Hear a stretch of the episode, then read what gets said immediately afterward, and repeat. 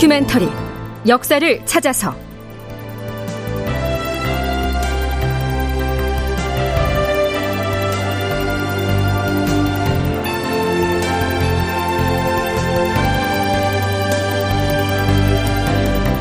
제 1147편 광해군의 명령 명나라 직사를 두려워 말라. 극본 이상락 연출 황영선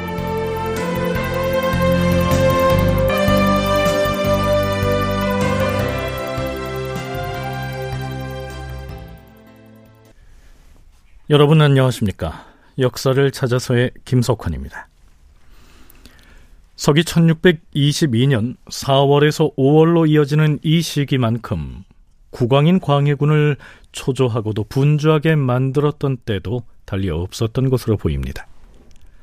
평안도 용천 일대에는 명나라에서 건너온 60여 척의 함선들이 바다와 강을 가리지 않고 정박하거나 움직이고 있었고요.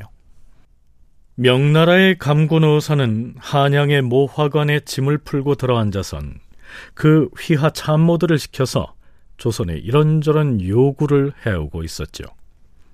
광해군은 하루에도 몇 번씩이나 교지를 내려서 이러저러한 조처를 강구하라고 채근을 하지만 이 비변사 당상관들의 움직임은 굼뜨기만 합니다. 승진은 들라. 아니, 도승지 이덕형을 들라 하라.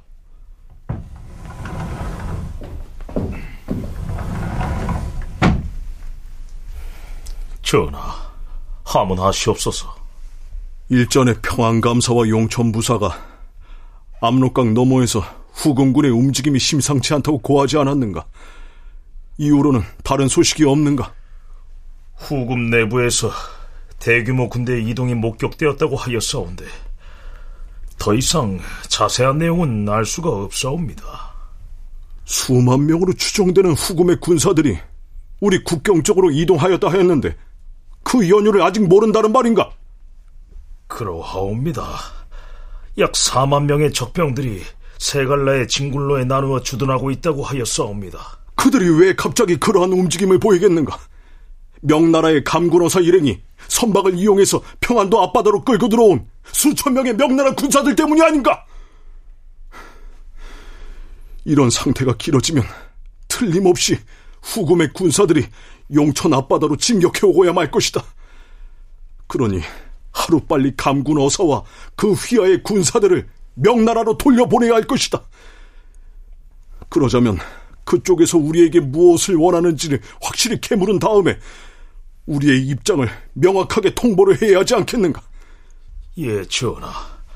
당장 삼정승으로 하여금 감군어사에게 빨리 가서 만나도록 어명을 전하겠사옵니다. 비변사, 비변사! 나란 일이 제대로 이루어지려면 이 비변사의 나태하고도 이완된 풍조가 바로 잡혀야 할 터인데.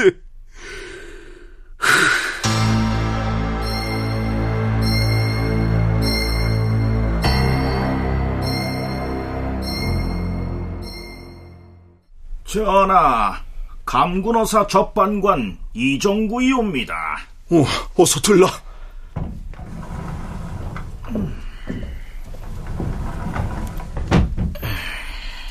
지금 명나라 사람들이 타고 온 배가 평안도 용천 앞바다와 철산 앞바다는 물론이고 대동강에까지 들어와 있다고 하지 않았는가? 대동강에 정박하고 있다면 우리 영토 내주로 깊숙이 들어와 있다는 얘긴데 무슨 연유인지 알아는 봤는가? 예, 주상전하.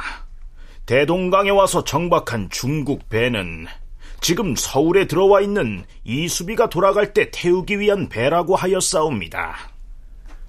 네, 참고로 이수비란 이씨 성을 가진 수비라고 하는 뜻인데요. 수비는 명나라의 관직이지요. 명나라에서는 지방에서 군사적 소요가 발생하면 중앙에서 총병관을 파견하여 한 방면의 군사를 통솔하게 하였다. 총병관의 휘하에 부총병, 참장, 유격, 수비, 파총 등의 관직을 두었다. 전하, 배가 대동강까지 들어온 것은 이 수비를 맞이했던 접반관이 제대로 인도를 하지 못하여 초래한 일인 듯 하옵니다. 속히 이 수비에게 가서 과인의 뜻을 전하고 대동강에 머무르고 있는 배를 속히 용천으로 돌아가 정박하게 하라. 또한 감군어사 일행에게 이오로는 바다를 벗어나 우리 영토 내지로 들어와 배를 정박시키는 일이 없게 하라. 말을 안 들으면 죽을 힘을 다하여 설득하라. 그리하겠사옵니다, 주상전하. 광해군이 생각하기에 명나라의 함선이 대동강을 거슬러 올라와서 정박하는 것은 용납할 수가 없는 상황이었습니다. 만에 하나라도 후금군이 명나라군을 추격해서 대동강 유역으로 진격을 해온다면 평양을 거쳐서 순식간에 이 한양 도성까지 밀고 내려올 수 있기 때문이죠.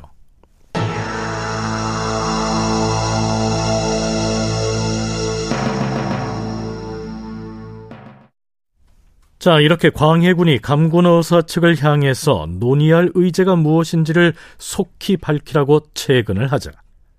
드디어 감군어사 측에서 상호 간에 논의할 내용의 골자를 알려옵니다. 비변사에서 감군어사 측에 논의할 내용이 무엇인지를 밝히라고 요구하였다. 그러자 드디어 감군어사 양지원의 참모인 마도사와 장중군이 우리 측의 질문에 답하였는데 의논할 사항은 병마와 양향과 선척에 관한 것이라고 하였다. 감군어사 측으로부터 통보받은 명나라 측의 요구사항은 병마와 양향과 선척이라고 했는데요.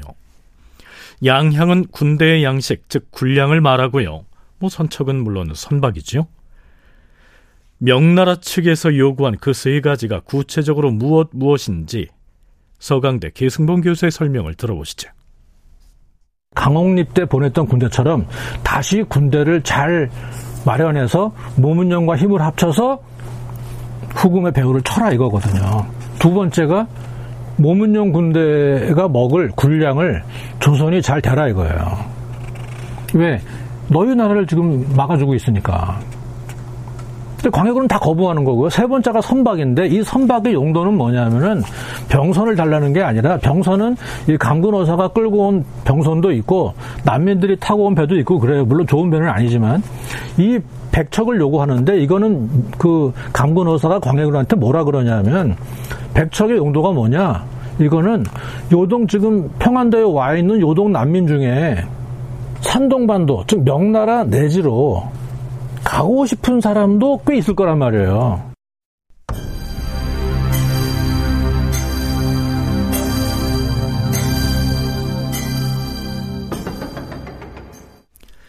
자, 이제 감군어사 측과 논의할 주요 의제가 정해졌습니다. 조선 조정 내부에서 전략을 마련해야겠지요.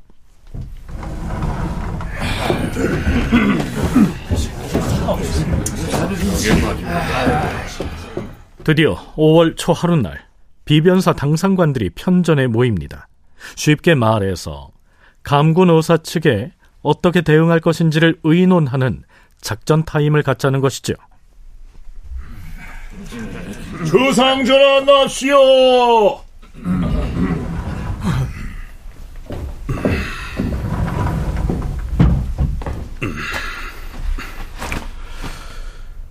내일 경들이 감군어사 측 참모들을 만나서 그 세 가지 의제를 두고 논의를 할 터인데 비변사에서는 각 조목마다 무엇라고 대답하기로 정했는지 수합한 의견이 있으면 말해보라.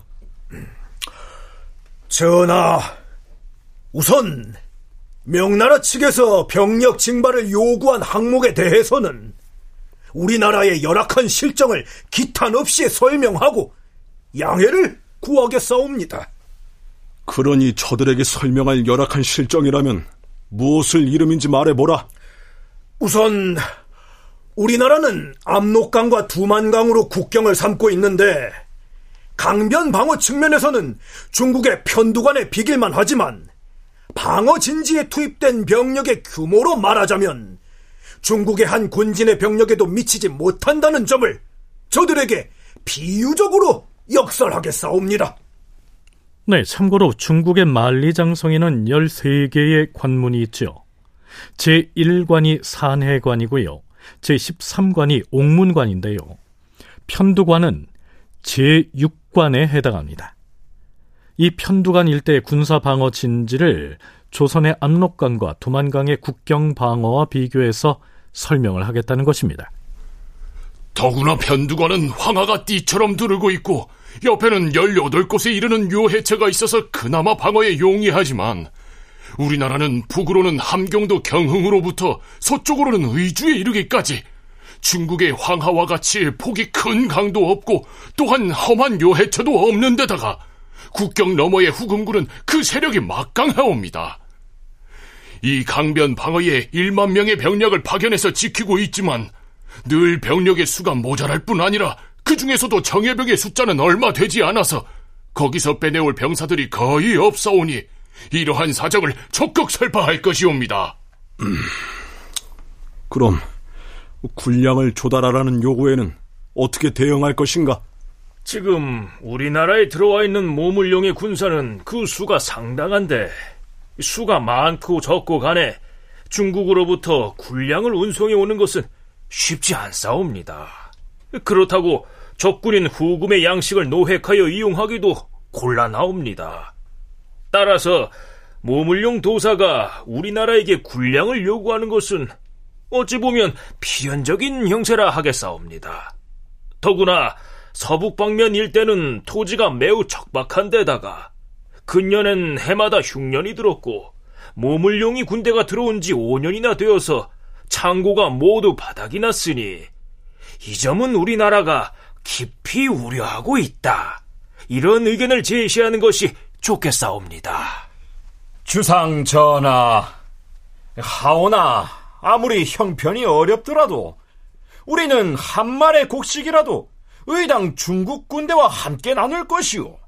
형세가 아주 어려운 상황에 이르게 되면 차라리 우리 조선의 군사들이 굶을지언정 중국 군사들을 굶주림에 허덕이게 하지는 않겠다.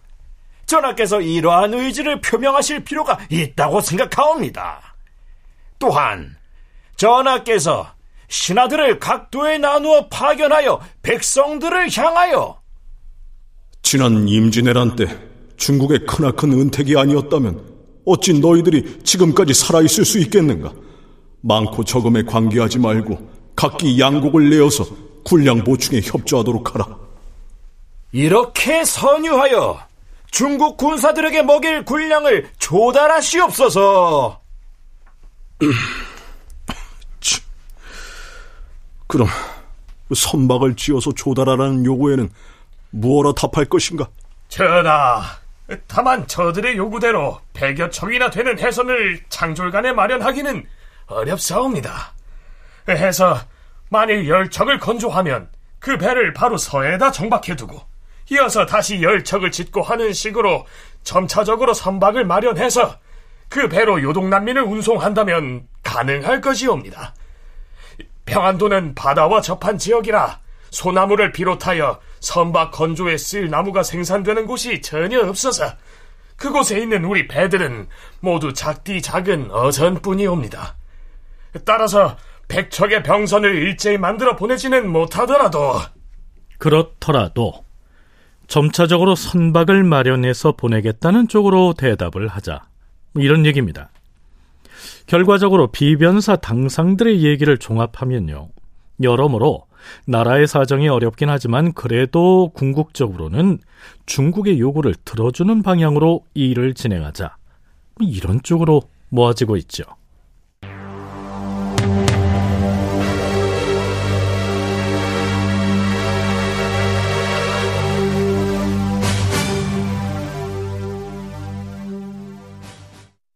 자, 그렇다면 비변사 당상들의 그러한 견해에 대해서 광해군은 어떤 반응을 보였을까요? 경들이 감군어사의 참모들과 논의를 할 때에는 이 일이 국가의 위망에 관계된 일임을 명심하고 죽을 힘을 다해서 책론을 해야 할 것이다. 어찌 한갓 감군어사 따위를 두려워하여 입도 벙긋하지 못한 데서야 말이 되는가? 군대를 동원하는 일에 대해서는 우리가 저들의 요구를 선선히 들어줄 수 없다는 과인의 뜻을 이미 밝힌 바 있다. 지금은 돌아가는 정세가 예전과는 다르니 황제의 직사라 하여 할 말을 제대로 못하고 주저할 필요는 없다. 초총을 쏘는 총수는 저들이 아무리 강하게 요구를 해도 결코 보내줄 수가 없다. 만약 보냈다가 우리가 보낸 군병들이 경거망동하여 후금군과 충돌이라도 일어나면 어떻게 되겠는가?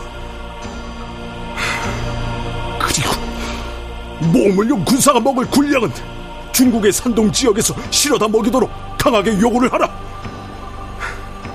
선박을 건조하여 조달하는 문제는 잘 검토해서 협상을 하라. 자, 광해군의 이런 발언을 들으면서 예전에 비해서 발언의 강도가 너무 쓰이다고 생각되지 않습니까? 한중 역사문화연구소 이영춘 소장은 그 배경을 이렇게 해석하죠. 후금이 등장하기 전이라면 상상도 못할 일이죠. 그 황제가 보낸 사람은 직사 대접이라고 엄청나게 뭐 존중하고 그러던 전통이 있는데 그런데 이제 광해군 때쯤 돼 특히 이제 후금이 요동을 점령하고 뭐 이렇게 되면은 아무래도 이제 조선도 명나라의 간섭을 직접적으로 덜 받게 되죠.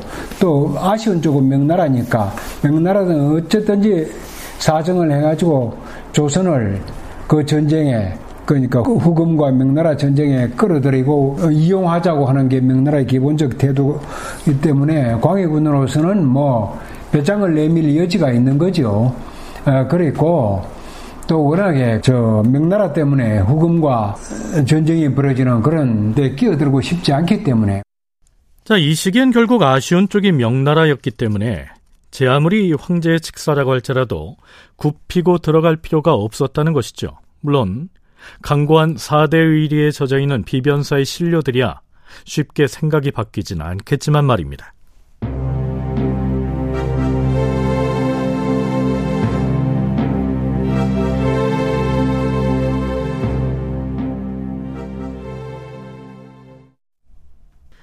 이 시기에는 그동안 병을 핑계로 조정에 출사하지 않고 집에서 집거를 하고 있던 영의정 박승정도 비변사에 나와서 계책을 의논하는 데에 참여하죠.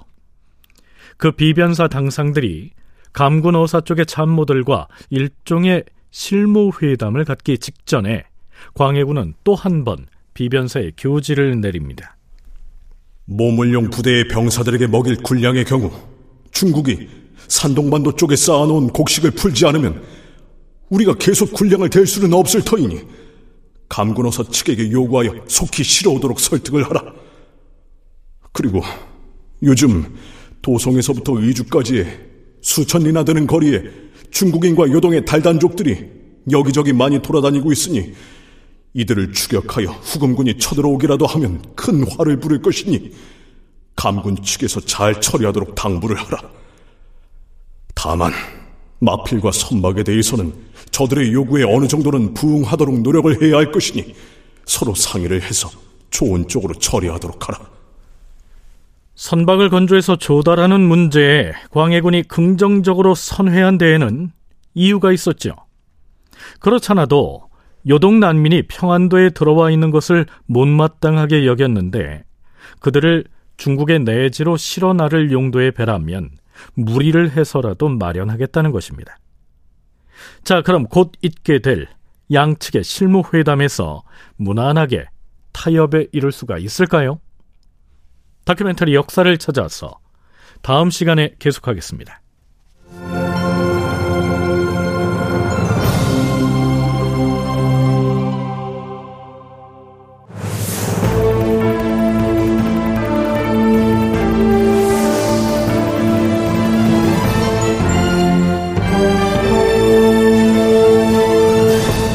다큐멘터리 역사를 찾아서. 제 1147편. 광해군의 명령 명나라 직사를 두려워 말라. 이상락 극본 황영선 연출로 보내드렸습니다.